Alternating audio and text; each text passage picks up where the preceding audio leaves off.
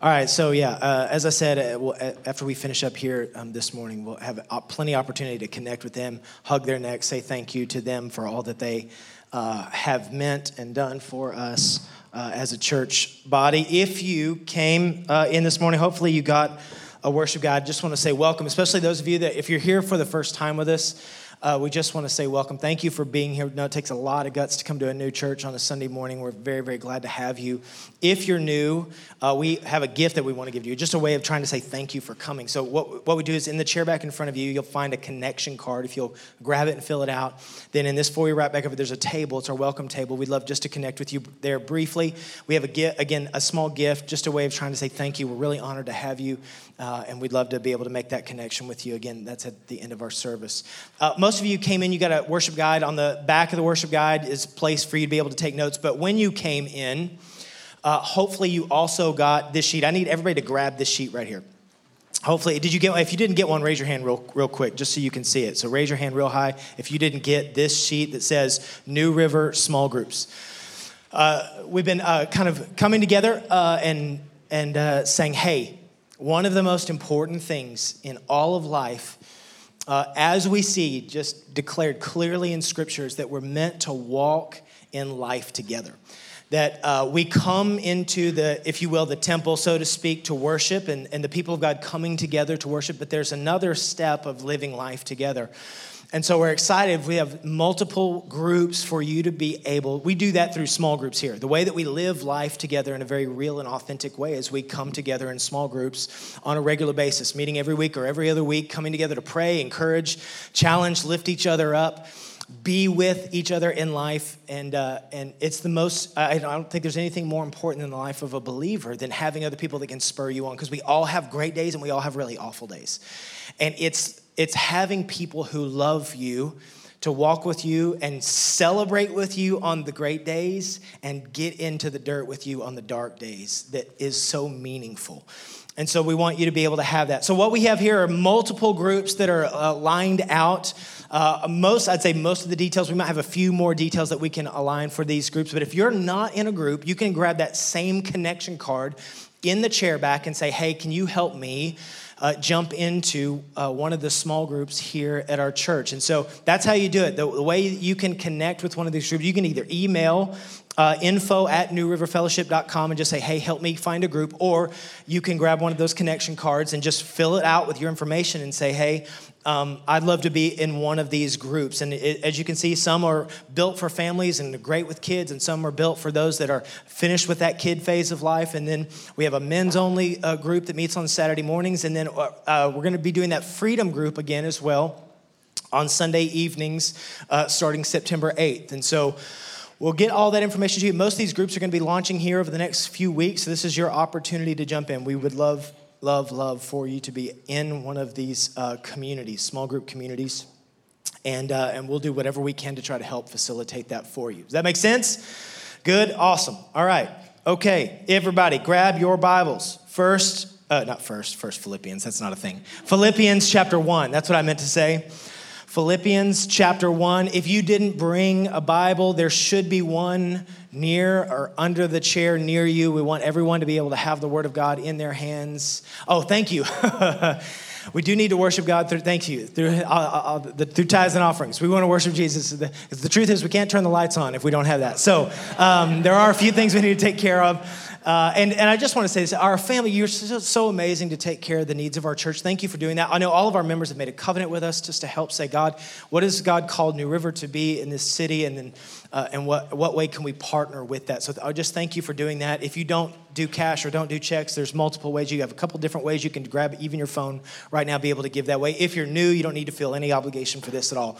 Our ushers are going to come and pass those baskets. If you get a basket, grab it and pass it along next to you. We'll get it all the way across the room here. Okay, now Philippians chapter 1. We have been in this series called Mastermind, and we're just asking the question, God, what do you have to say about our minds, how our minds work, and what is the work that you want to do? What is the work that you want to accomplish in our minds? And so we've been asking that question. We're in the middle of this series. It's been, I think, a really good series so far. And so I'm just going to pray. and ask for the Lord to help continue to further his vision for our minds and our thoughts and how we think in the days ahead. So let's pray. Father, you're so faithful to us. So faithful. We see and know and experience your faithfulness all the time. And sometimes we see it and sometimes we don't. And I'm praying that today that we would, without question, be able to center our minds on your goodness, regardless of the circumstance or regardless of the moment that we might even be in this life. We really want our minds, we want our thoughts to be in agreement and alignment with you, who you are and what you say. That's the most important thing. We ask this in Jesus' name. Amen. Amen. So the core idea that we just shared over these last few weeks is this, and if you don't and won't and can't, if you can't change your mind, you can't change your life. That in order to change the trajectory of our lives or the ways that we think or the things that we would like to see happen, if we aren't willing to change our minds, we cannot change our lives. And the reason is this, is because our lives are always moving in the direction of our strongest thoughts. So whatever's the most prevalent, the prevailing thoughts in our minds, whatever's the strongest way of thinking in our minds, that's the direction that is going in our lives. So that if we find ourselves really negative, pessimistic, sad, if we find those emotions, those thoughts as prevalent over our lives, that's moving us in a particular direction. That's what we've seen, and that is the truth for every person in here. And what we even said last week is, listen, if we actually live unintentionally with regard to our thought life, how we process life, how we see things, the thoughts that we have, if we live unintentionally, our minds will wander toward the lie. We'll just automatically, we saw it in Scripture, what we'll find is we'll lean toward being conformed to the way that everyone else thinks, the way the world thinks. And so if we're not intentional with our thoughts, we'll lean the direction toward the lie. Or maybe another way to put it is we'll lean toward the thing that is negative. We'll lean toward the thing that makes us feel insecure. We'll lean toward the place that makes us fearful. That's the leaning if we live accidentally, if we aren't intentional with our thoughts. And you can find this in 100 different ways. Now, confession time. I was thinking about what's a normal way of a way of thinking. What we talked about, even we've talked about a couple times, is what we tend to do is if we can't keep the same thoughts over and over and over again, what happens in our minds in a very physiological way is we create neural pathways for thinking that way. So that the moment something happens, a situation arises, something that maybe isn't great or something that's negative, if we train our minds, if our minds have continued to go down a negative train of thought, then immediately when something happens, we'll go down that same train of thought. And we talked a little bit last week about how to begin to not go down and renew our minds toward thinking in a different way and creating new neural pathways in our mind. So I think, what's a thought process I have that I know that God wants to fix? And I was like, I knew, it immediately came up to my mind, and my family can vouch for this. This is bad. I happen to be a pretty impatient driver. And what I mean by that is, if I perceive anybody to do bad things on the road, or to drive badly, and or to make bad decisions, or basically just to do anything that I think is wrong, basically at all, then I've got a neural pathway that I'm immediately like, who on earth gave you a license? What is wrong? I mean, I'm just immediately, I'm just feeling the thing what on earth are, and I just and this is just a pastor confession time, but this is just a thing. I've got this pathway, and my wife has called me out many times, especially when it's in front of the kids, which is not healthy, and needs to be prayed through. But anyway, so I've got this thing where I'm just ready to judge all the people on the road. You're horrible. All right, you just don't know what you're doing, and it's bad. And I'm just telling you, this is the thought that God brought to my mind as I was actually thinking on this week, is that if I were to see those same people and just connect with them at a park or at Target or whatever, I don't know, not Target, I don't know. Does people talk at Target? Maybe Starbucks, maybe, I don't know. But you end up just like connecting, you're standing in line, you strike up a quick conversation. You know what I'd be thinking? Like, hey, who are you? What's going on in your life? Do you have a spiritual family to be a part of? Like, hey, do you have a church? I'm just thinking of like the normal things I might be talking with people about and just trying to find. I would just be like trying to, what I'm thinking is this. If I met them any other place than on the road, I would be thinking, I want you to be a part of my spiritual family. That's what I would be thinking. But if I'm on the street, I'm like, destroy you. I'm going, that is wrong. There is a way of thinking that is broken. This is not okay. There's a neural pathway that has to be fixed. And I'm just telling you, if you're not intentional with it, what you do is you go down the negative road. Now, maybe you're not as psycho as I am with that thing, but everybody has some ways of thinking that are a little bit broken. And I'm just going, listen, hey, if I let my mind wander, I can be a jerk. But if I get intentional with my thoughts, it's easy for me to go, man, what is God actually doing in someone's life?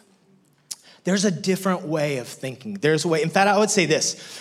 God has a way of seeing everything. I mean everything. God has a way of seeing everything. He has insight. And I say that he doesn't just have insight. He's the king of all of it. He's moving and orchestrating. There's nothing that's happening that is outside of the wisdom and the counsel of God. Everything that you and I are going through, God has a perspective about it because, as we just finished saying, he never stops working. He's actually moving all the time. God has a thought, if you will, if you'll allow me to even use this term, it's not a right term, but God has an opinion about exactly what you're going through. He has a thought about it. And here's what's so powerful. He doesn't just have thoughts. He's designing. He's moving and working. And the call we're going to see from Scripture is he's asking us to open up and ask him, God, what do you think about this? What do you have to say? What are your thoughts about this situation? We want to open ourselves up. We talked about this last week about having our minds renewed and setting our minds on things above and just saying, God, I want to begin to think the way that you think. If you have thoughts about everything, then I want to know what you have. What are your thoughts about me? What are your thoughts about the people around me? What are your thoughts about the situations and circumstances that are in front of me? But God, I want to know what your thoughts are. And we begin to renew our minds and say, God, would you begin to change the way that we think? Now, that's awesome, but we live in this world where things happen that we cannot control, right? That there are things that happen in life that we cannot control. We call them facts, just things that happen that are indisputable. They happen all the time. Things that take place that we can't stop, or even bad things, or even painful or hurtful things or experiences that happen to us. And there is a way of seeing these things. See, every one of us have a particular lens. Every one of us. We all have lenses. And in fact, I was thinking about this because some of you wear glasses. In fact, most of you have sunglasses, right? These are my sunglasses. Do I look awesome? So awesome. I've never had a lick of gold on me ever, or like brass, or I don't know what's the color. What's the color? It's gold? Okay, sorry. I don't even know. My in-laws got these. I've never bought these. I wouldn't buy these for me, but I feel pretty cool in them. But my in-laws bought these for me, actually, right? And we wear these. We wear glasses, and we get these things, and we typically will get a set of lenses, and what we're actually looking at is what do they look like on me, right? Because you're in the store, and it's got the little tag, and you're putting it on your face, and the tag is hanging there, right? And you're trying to imagine what you might look like sitting in the vehicle, right, with the tag sitting down on your nose. We all have a set of lenses, And it's unique. In fact, I'd say we probably have 100 different ways of looking, having lenses, or 100 different pairs of glasses we could all see and look at, right? You have an external way. But the truth is, the point of the lens is to help us see rightly. Some of you, if you have sunglasses, it's just to help you to remove the glare so you can actually see what's happening on the road. Some of you have prescriptions because you don't have any business driving without that prescription, right? Just a little bit scary, right? But you need some corrective ways of seeing things. But every one of us has lenses. And here's the truth. We will all come to places, things that happen in our lives, if you will, experiences that we have that are hurtful or disappointing or negative, and we have lenses by which we see those things. Have you ever noticed, and here's a question, have you ever noticed this? That one person sees a particular circumstance one way, and the exact same, and that like little miss still letting us know, she's got a way of seeing life right now, and that is, feed me, or whatever, right? Or change this diaper. Somebody do something for me. All right, that's awesome. And I love Robinson, love that sweet baby. Hey, she can let us know whatever's going on, man. She's welcome here. All right, I want you to know that. All right, what was I saying? Oh, yeah, lenses. All right, there's a way of seeing something can happen, and the kind of lens that you have actually determines how you see it. It's the same thing can happen, and two people completely and utterly interpret it in different ways. You ever thought about that? You ever had like an annual review with a boss or something like that? You had a job where you had to go through a review process, and one person is like, oh, great. They're going to judge me about like what I did and what I didn't do, and I hate this, and I feel really nervous about it, and I'm not really excited about this annual reveal. This comes, it's like the worst thing that happens in my life. And this another person, same review, and they're like, I cannot wait to find out what they think about me. Will it be awesome? Will they think I did good? Am I going to get a raise, a salary boost? What's going to happen? They're excited about it. Two, the same thing, two totally different ways of seeing things, right? Have you ever been stuck on an airplane? You get on an airplane, and what do they say? You're sitting at the end, they're going, hey, we're sorry. You're going to sit here for probably another half hour because there's like a mechanical issue, and we got to work out. And there's, you know, I've literally been on the airplane, and people are like, ugh. It's like, it's the worst thing to be stuck and sitting on an airplane, and they're trying to get this mechanical failure. And so one person's going, this is the worst. I can't stand this. I just want to get home. And another person is thinking, I'm so glad they caught this mechanical thing not in the middle of the air. It's just not that big a deal.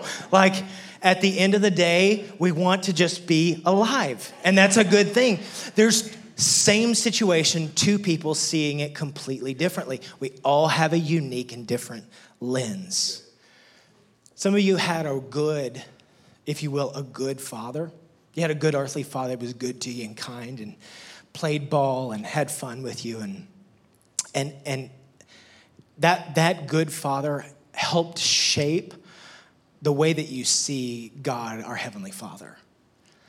Some of you did not necessarily have good fathers. They were harsh or mean or absent. And so when you talk about God the Father, you struggle a little bit to connect with God because of what your earthly father was like. God being the same, but the lenses being very different because of the experiences that we walk through. It happens, every one of us. And what we'll see is that God wants us to begin to put on new lenses, a different way of seeing things, a way that is not in line with ourselves, but a way that's in line with Him. He wants us to begin to reframe how we see life through these new lenses. We create a different way of looking at a situation. God creates a new way to see the people in front of us or the relationships that we're in by changing the very nature of its meaning. This is what the Lord wants to do. One experience I had of this, and or even felt this, over the last few months. This past winter here, it rained. And it rained so much. And I remember thinking, like, some people just like, oh, I can't stand all this rain. And just like we're ready for the non-rain. But I never had that thought because I'm from West Texas. I want to show you what West Texas is. This is a picture of landing in my hometown in West Texas. That is dirt. That's what that is. That's dirt. I took that picture. I'm flying into my hometown last year. I took a picture just so everybody would see. And see, you see that little patch of green trees right there? That's because the farmer hand-watered those trees by himself. That's it. Everything else is dead. And that's the community I grew up in, all right? So when it rains here, I'm like, amen, Lord Jesus. There are places, and if you go out, this is the most beautiful place. So I see the rain and I'm going, it makes Franklin. Rain makes Franklin. It's awesome. It's green, and there's like cows, and they have something to eat. They're not like trying to eat each other. It's weird out in West Texas. They don't have, and you're just going, hey, listen, there's two ways of seeing that. You can go rain. The rain's the worst thing in the world. You go rain makes the most beautiful spring and summer I have ever seen in any place on earth. There's a way of reframing how we see things. And there's the core question is, what is the lens by which we're viewing life right now? What is the way that we're seeing things right now in this place? Some of you thought, you might have been even this place. You know what? I thought I'd be at this place in my life right now. And I'm not here. I feel like I'm here. Or maybe you're feeling like, I thought my relationships would be here. I thought my marriage would be this way, but it's not like that here. Or we look at maybe there's something that we wish we didn't struggle with. I thought I would be over that struggle by now, but I'm still right here. We have all of these circumstances that are going on in our lives, and we look at those things and we wish those things maybe were different. And there are things that took place or things that happened that we couldn't control, and we find ourselves not quite to that place. And the problem is we can't necessarily change any of those situations, but what we can do is change how we see it. Move the lens, so to speak. This is what Paul does. And this is what we get to in Philippians chapter 1, because what's happening is Paul's in prison. He's in Rome. He went to go preach, tell people about Jesus, and they put him in jail. And he's in jail, and he's wanting to check on and make sure that the church in the city of Philippi is okay. And he's writing this letter to them. And so he's sitting there under the palace guard. He's in chains, literally chained to a jailer all the time. And here is what he says about his imprisonment in Philippians chapter 1, verse 12. I'll put it up on the screen. This stinks. I can't believe God is doing this to me. I'm trying to serve him and I end up in jail. I guess God really isn't that good. That's the JKV. That's just kidding version. Just kidding. That's actually not what he says at all. Sorry, just in case. All right. Actually look at the actual verse 12. Here's what he says. I'm in jail. Sorry. That was so cheesy, but I don't care. I don't care. It's going to get this point across. Now, read the real Bible. Okay. Now, I want you to know, brothers, that what has happened to me has really served to advance the gospel. As a result, it has become clear throughout the whole palace guard and to everyone else that I am in chains for Christ. What does he mean here? He means this. Every 8 hours, they're changing out the guard. And you know what Paul is doing? Every 8 hours when the guard is changed out and somebody new is chained to him, you know what he's saying? Hey, dude, I know the King of the universe and he loves you.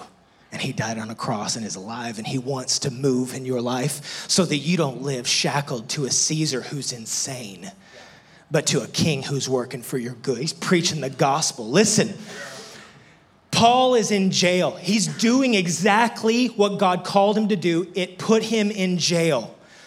And there's two ways of seeing it. God, you're clearly have issues and problems. I wouldn't be in jail if the gospel was real. If God was good, I wouldn't be in jail. That's one perspective. That's one lens. Or he can have another lens, which is this. I'm in jail and I'm planting churches right now. I'm in jail and I'm letting the whole palace, he says literally, the whole palace guard is hearing the gospel. Man, the reason that he went to Rome is he knew this. He knew if he goes to Rome and the word of Christ arises, it's going to change the earth. And he's going, okay, I guess your thought for me was you wanted me to plant churches from my chains. Cool. If that's your perspective, if that's your thought, if that's what you want to do, then I'm on board. But I know this, I'm putting the lenses on that is seeing what God is doing regardless of the bad circumstance that I find myself in. When we are in Christ, life has a whole new meaning. The good, the bad, and the ugly. It all shifts, it all changes. We can't always control what happens to us. Sometimes we lose our jobs. Sometimes a spouse goes off the rails. Sometimes kids make bad decisions that are harmful to them. God has a way of seeing these things because, as we sung, he's always working. So there is a way to reframe, to put on new lenses, to begin to see what it is that God is doing. Lord, what are you doing and how are you working in my life? This seems negative, just like Paul. It seems negative, but it's not. It's not negative. He's working. Look at verse 14. Because of my chains, most of the brothers in the Lord have been encouraged to speak the word of God more courageously and fearlessly. So here's his testimony. I might be in jail, but guess what's happening? Everyone else that's been a part of the church here is growing in courage and strength. He's literally able to take his eyes off himself for a moment and see that God is building faith because of the station that he's in. It's a different lens. It's a different way of seeing life.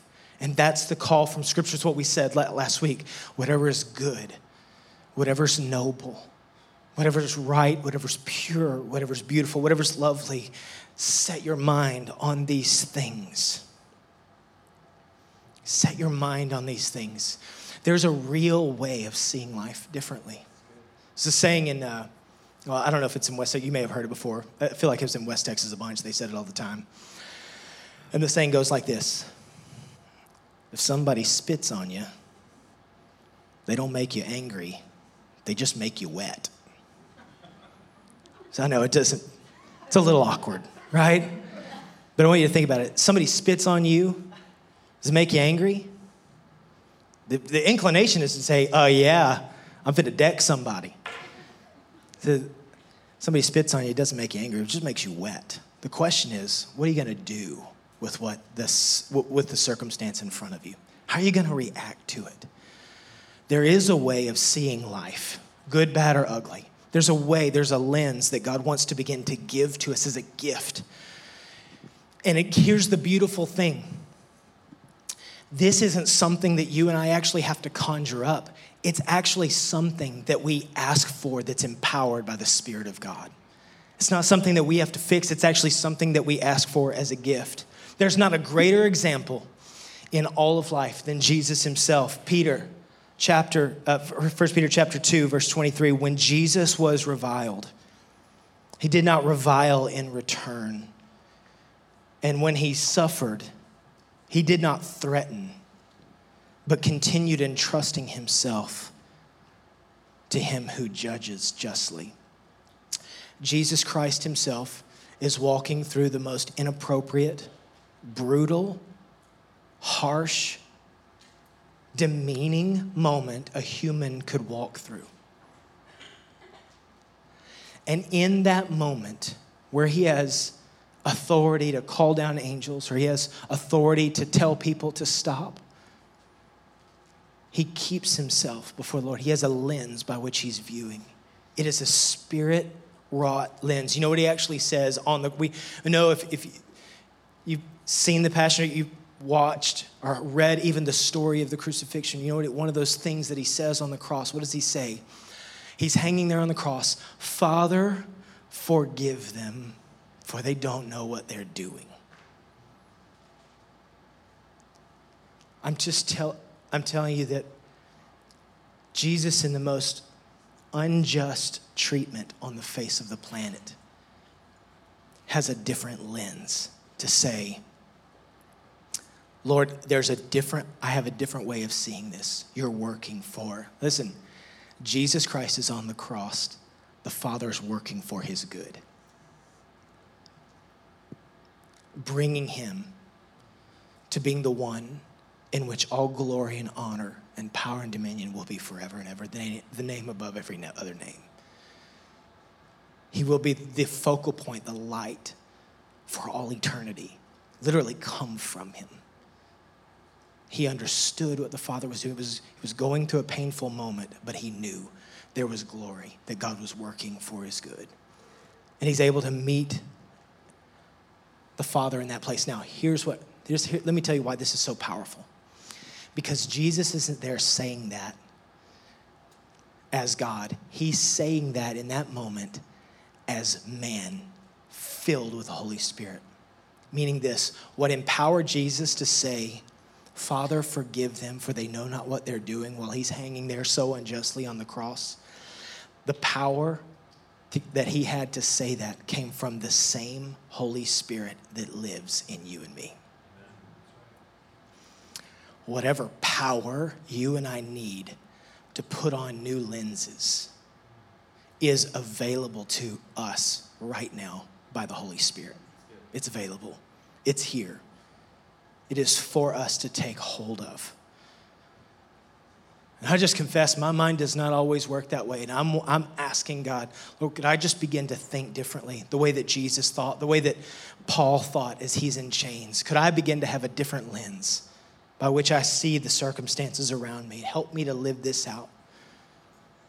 So here's what I'm going to do. I'm just going to give you a few practical, here's the question. How do we just practically do this on a regular basis and on an everyday basis? How can we begin to put on new lenses, reframe our minds? How do we do it? A couple of things. Number one, be thankful for what didn't happen. Be thankful for what didn't happen. I remember one of the most clear and quasi-tragic moments that happened in my life. I was 16 years old.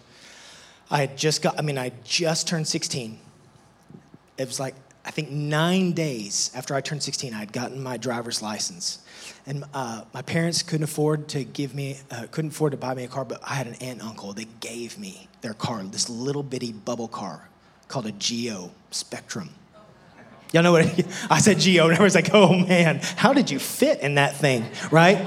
I just folded myself up and I got in that little thing, right? It got 30 miles to the gallon. It was amazing, but it was tiny. I'm 16, had my driver's license for 9 days. I was late to school, come to a stop sign, and I'm looking for down the streets, because sophomores could not park in the parking lot. That was for the seniors. And junior, so the sophomores had to park on the street, so I'm looking for a parking spot, and I don't see one, so I'm going to go over to the next street, and I immediately pull out, forgetting that you have to look both ways at stop signs. And a 1970 Dodge made of wrought iron steel plows into the passenger side and destroys my bubble car. And I was shaken up and got through the whole thing and the cop and sharing the insurance and all that. And I finally had a chance to call my dad. And I'm thinking, oh my gosh, I'm only 9 days into this thing.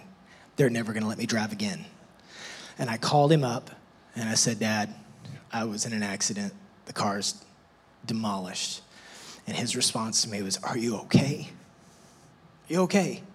Don't worry about the car. Are you okay? I'm like, well, I'm calling you. I mean, I think I'm okay.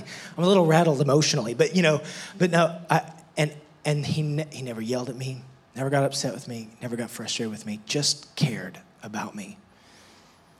There's a couple of different ways to see that thing, and I just had a dad that was willing to go, hey, are you just okay? And he checked on me.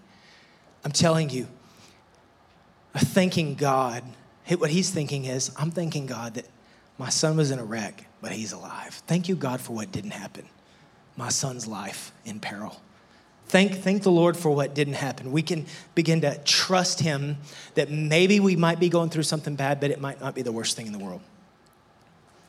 Guys, band, you can come up, and we're just going to finish out here. Number two, sometimes we just need to get ahead of the curve. Meaning this, that you might see something that's coming up in the days ahead that doesn't look good. Maybe you have to go to a meeting that you think is going to be negative, or there's something on the horizon that you feel fearful about. Get ahead of the curve by saying, God, I believe in your goodness, and I believe you're going to lead me in it. I'm not excited about what's happening in front of me. I'm not excited about this meeting that I have to go to, but I'm not going to believe in the broken thing. I'm going to trust, God, that your goodness is going to walk with me all the way through that fire. I'm going to get ahead of this thing. This is ugly, but you're with me, and you have the ability and the power to carry me right through this thing. So I'm getting ahead of the curve on this thing, saying, God, you're holding me in this, and I'm trusting you. I believe in your goodness. There's a thought process that says, oh man, this is going to be awful. This is going to be the worst thing ever. This is going to be destructive to my life. This is going to be really disappointing. I'm really scared about what's going to happen. Or you can say, God, you're walking me through this thing, and you're a good father. You aren't letting me go. And I'm believing you. I'm trusting you for what's ahead.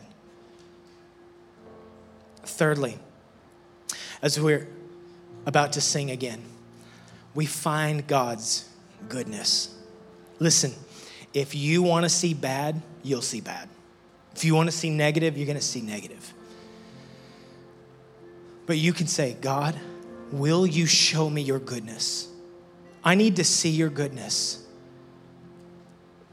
Let me see where you're working for me. It might not seem totally evident, but I'm going to open up my hands and ask you the question, show me your goodness. The truth is some of you have walked, or you might be walking through something really painful or difficult right now. You might be walking through something you're going, it doesn't feel good, doesn't seem good. You might be in that place, the circumstance does not look good right now, but God, would you show me your goodness? Let me see it right now. You're for me and not against me. You and I will find what we're looking for. Are we willing to ask that question? God, show me your goodness in the dark place.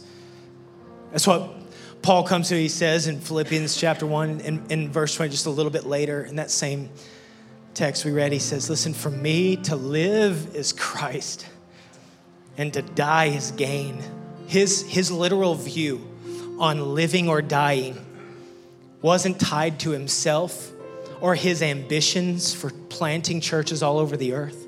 It wasn't tied to his ministry.